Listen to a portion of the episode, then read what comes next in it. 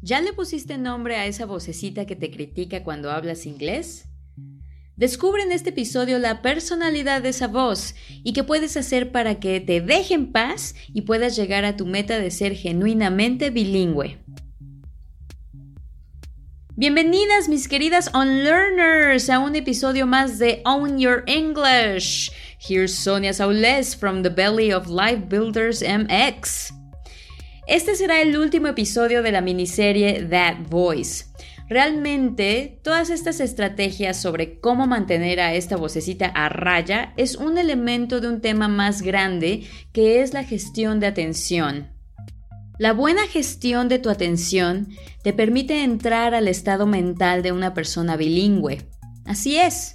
Lo he estado hablando mucho últimamente con mis clientes, que pues sí, ser bilingüe es un lifestyle, pero hablar inglés de manera bilingüe es un estado mental.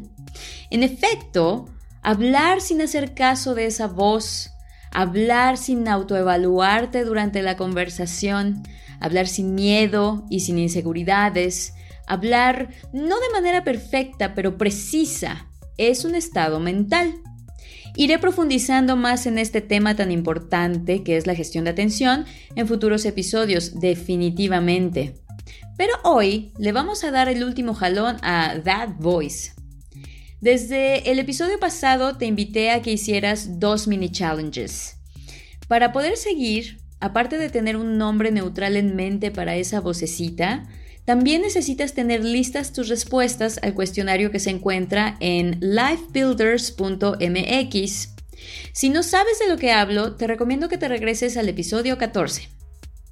Ahora, ya tienes el nombre de tu vocecita y con tus respuestas en mano vamos a ver las cuatro personalidades de esa voz que te llena de negatividad a la hora de hablar inglés.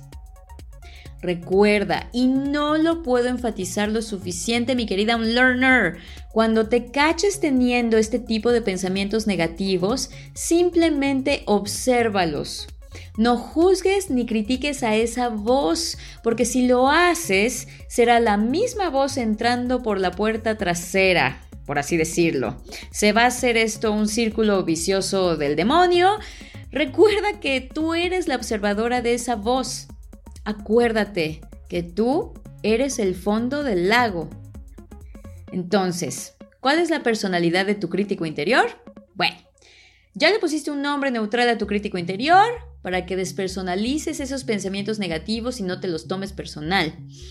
Con el tiempo irás fortaleciendo la habilidad de notar tus pensamientos negativos. Por ahora, vamos a ver las cuatro personalidades que es probable que tenga tu crítico interno. Te va a ser muy útil comprender cómo tiende a pensar tu crítico interno para que lo puedas domar. La primera personalidad, The Critic. Este tipo de crítico juzga y evalúa tu inglés de manera constante. Salta al menor error y no solo eso, sino que también te hace recordar errores del pasado. Compara tu inglés con el de otros y asume que los demás también te van a juzgar. Incluso minimiza tus logros y tiende a decirte que fue pura suerte.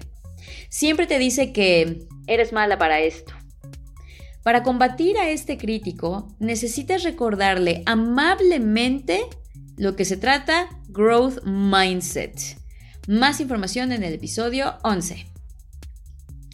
The Warrior, el preocupón. El preocupón te hace pensar en todo lo que puede salir mal te provoca emociones de ansiedad y miedo al hacerte imaginar desastres o al hacerte esperar lo peor y al sobreestimar las posibilidades de que algo salga mal.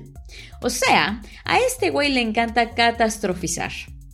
Tiende a decir, ¿qué pasa si... Si tu crítico es un preocupón, lo puedes domesticar al hacer ejercicios de respiración y reinterpretación del estrés. Más info en el episodio 5. Puedes hacer meditación o visualización, que es un ejercicio mental donde te imaginas hablando inglés cómodamente. También puedes aplicarle técnicas de exposición, o sea, que es enfrentarte a situaciones triviales donde puedas hablar un inglés de horror para demostrarle a tu preocupón que no se acaba el mundo cuando cometes un error, that it's okay. También puedes asegurarle a tu crítico preocupón que todo va a estar bien. El tercero, the victim. Te dice que eres un caso perdido, que no estás progresando y que esto de ser bilingüe es simplemente inalcanzable. Te dice que hay algo malo contigo, que eres incapaz, unworthy. Que no te alcanza el intelecto, que hay demasiados obstáculos en tu camino, que no es tu culpa. Ya ríndete, no puedes. Si tu crítico es una víctima, lo puedes domesticar al recordar retos más grandes que has superado en tu vida. Recuérdale que has tenido la suficiente destreza y fortaleza para superar obstáculos más grandes que el pinche inglés. Estoy segura, mi querida Unlearner, que has sobrevivido a cosas mucho peores, y no solo eso, sino que saliste del otro lado siendo mejor persona. Recuérdale a este güey todas y cada una de tus victorias. Y el último, The Perfectionist. Siempre te empuja a ser mejor. El problema con este tipo de crítico es que aunque ya lo hayas hecho mejor, te sigue diciendo que no es suficiente. Siempre hay algo que deberías estar mejorando, que los errores y los retrocesos son cosas que se deben evitar a toda costa. Te hacen necesitar validación externa y estatus.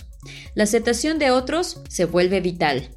El perfeccionista no te deja tomar acción porque te paraliza con un miedo descomunal al fracaso. Nunca hablarás inglés de manera perfecta. Si tu crítico es perfeccionista, lo puedes domesticar al superar la falta de acción, simplemente practicando inglés. Recuerda lo que has aprendido sobre Growth Mindset, episodio 11. Pon en su lugar a tu perfeccionista aprendiendo a celebrar de manera genuina cada una de tus victorias, grandes y pequeñas. Ahora que ya sabes qué buscar para poder reconocer a tu crítico, ponlo en práctica y obsérvalo. Again, con toda la amabilidad del mundo, mi querida Unlearner. Cuando caches a tu crítico en el acto, usa alguna de las siguientes estrategias para quitarle su poder y tomar cargo de la situación. Primera estrategia. Ignora a tu crítico. No te lo tomes tan en serio. Cuando tu crítico comienza con su letanía de siempre, dale el avión. La verdad es que tu crítico no eres tú ni dice la verdad. Tu crítico simplemente no sabe de lo que habla. 2. Protege a tu crítico. Así es. Tu crítico es muy influenciable, así que tómate unos momentos para preguntarte si realmente crees todo lo que te dice. Pon atención a las cosas que tu crítico te dice Quizás suene igualito a lo que dicen otras personas, como tus padres, los medios de comunicación u otras figuras de autoridad. Protege a tu crítico y selecciona a qué lo vas a exponer, porque este güey es muy crédulo y va a repetir todo lo que escuche. 3. Observa a tu crítico. Tan seguido como te sea posible, recuérdate que debes estar al pendiente de tu crítico Observa de manera distante lo que te dice. Si no te gusta lo que te está diciendo, corta de tajo y comienza a pensar en otra cosa. A mí personalmente, cuando Sholo, es el nombre que le puse a mi crítico interior, cuando este güey está de necio, me ayuda mucho cambiar la posición de mi cuerpo. Si estoy acostada del lado izquierdo, me volteo al lado derecho. Si estoy sentada, me levanto. Esto me funciona para cortar de tajo el tren de pensamiento al que solo me está llevando y esto me permite cambiar lo que estoy pensando. Recuerda que la que está a cargo de esto eres tú y nadie más. Mi querida Unlearner, esto te va a tomar tiempo. Domesticar a tu crítico interior te va, va a necesitar mucha práctica, pero la recompensa que es tomar el control de tu vida finalmente, vale el esfuerzo. Vas a notar momentos en los que tu crítico se fue por la tangente con pensamientos realmente terribles y tú ni cuenta te diste. Sneaky solo. Pero no te sientas mal porque eventualmente vas a cachar a tu crítico más rápido y vas a decir, ah, este güey, y te vas a reír. Esto es inevitable.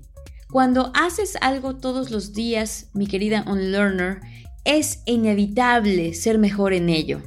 Entre más lo observas, más rápido lo vas a atrapar en el acto y entre más lo hagas, esa voz irá perdiendo su fuerza y tu aliada interior irá tomando su lugar. Mientras lo dominas, recuerda que no le tienes que creer ni una palabra. Es que ya no se puede de otra manera, mi querida unlearner. Tú sabes que esto ya no es sustentable. Ya no le creas a tu crítico interior. Hasta el próximo episodio, mis queridas unlearners. Y recuerden, hablar inglés sin miedo es un acto político.